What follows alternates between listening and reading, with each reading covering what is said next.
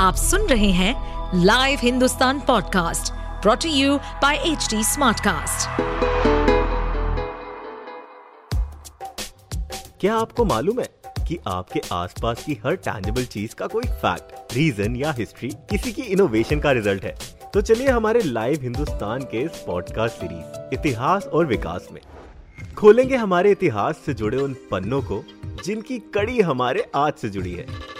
साथ ही जानेंगे बहुत सी रोचक कहानियाँ, तथ्य, हमारी भोजन सभ्यता, वास्तुकलाएँ, वैज्ञानिक शोधों और अन्य गौरवशाली इतिहास और उसके विकास के बारे में। शायद टेस्ट के लिए टोमेटो केचप तो आप भी खाते होंगे, लेकिन क्या आपको पता है कि एक वक्त ऐसा था जब टोमेटो केचप को लोग दवा के रूप में खाते थे। आखिर टोमेटो केचप को लोग दवा क्यों समझने लगे थे? आखिर किस बीमारी के इलाज के लिए लोगों ने टोमेटो केचप खाना शुरू कर दिया था? और इस वजह से अमेरिका में टोमेटो केचप की डिमांड क्यों बढ़ गई थी? भारत में टोमेटो केचप की एंट्री कब हुई? और आज उसका बाज़ार कितना बड़ा है? आइए जानते हैं।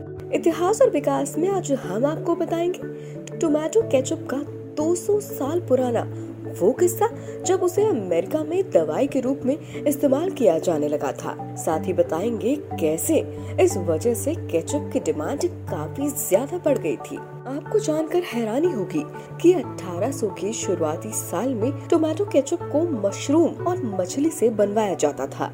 ये वो वक्त था जब टमाटर को जहरीला माना जाता था। लेकिन साल अठारह में डॉक्टर जॉन कुक बेनेट ने एक रिसर्च के ज़रिए बताया कि टमाटर में कई गंभीर बीमारियों का इलाज करने की शक्ति है। इसके बाद जॉन ने केचप में टमाटर डालना शुरू किया। जॉन ने अपनी रिसर्च में दावा किया कि टमाटर से डायरिया, कॉलेरा, पीलिया और कब्ज जैसी बीमारियाँ ठीक करने में मदद मिलती है। जॉन ने लोगों को बताया कि टमाटर को पीस कर सॉस की तरह इस्तेमाल करें। इससे उन्हें काफ़ी फ़ायदा मिलेगा।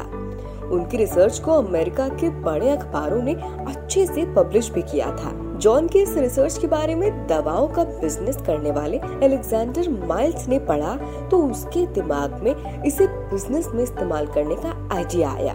माइल्स ने जॉन से मिलकर उनके साथ करार कर लिया। इसके बाद माइल्स टोमेटो केचप को दवा बनाकर बेचने लगे और उसका नाम एक्सट्रैक्ट ऑफ़ टोमेटो रख दिया। ये दवा गोली और सिरप दोनों रूप में अवेलेबल थी। खास बात यह है कि वो दवा महज टोमेटो केचप थी। माइल्स के इस आइडिया का असर ये हुआ कि अमेरिका में केचप की खपत बढ़ गई। अमेरिकी लोगों में इसका क्रेज इस तरह बढ़ा कि कई और बिजनेसमैन भी केचप को दवा बताकर बेचने लगे। लेकिन जब वैज्ञानिकों ने शोध किया तो पाया कि ये सब महज अफवाह थी। धीरे धीरे पूरे अमेरिका में फैला केचप को खरीदने का पागलपन भी कम हो गया। इस घटना के बाद अमेरिका में लोगों को ये समझ आ गया था कि टमाटर जहरीली सब्ज़ी नहीं है। कई वर्षों बाद जब टमाटर को लेकर दूसरे शोध हुए तो उसके फायदों के बारे में पता चला। इससे एक बात ये साबित हुई कि जॉन ने जो दावा किया था, वो पूरी तरह गलत नहीं था। जॉन ने बस टमाटर के फ़ायदे कुछ ज़्यादा ही बढ़ाकर बताए। आज टमाटर को कई बीमारियों में खाने की सलाह दी जाती है और इसे सेहत के लिए अच्छा भी माना जाता है। अठारह सौ छिहत्तर में एच जे हिंज की कंपनी में बने केचप ने अमेरिका के घरों में अपनी खास जगह बना ली।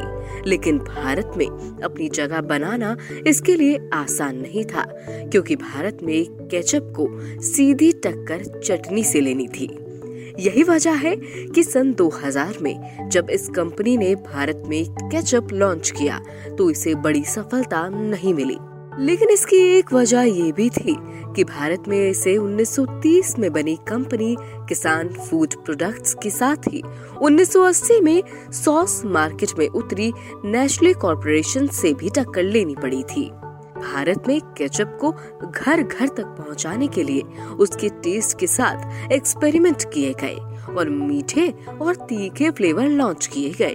आपको जानकर हैरानी होगी कि भारत में कद्दू से भी केचप बनाया जाता था। आज की डेट में भारत का केचप मार्केट करीब तीन हज़ार करोड़ से ज़्यादा का है।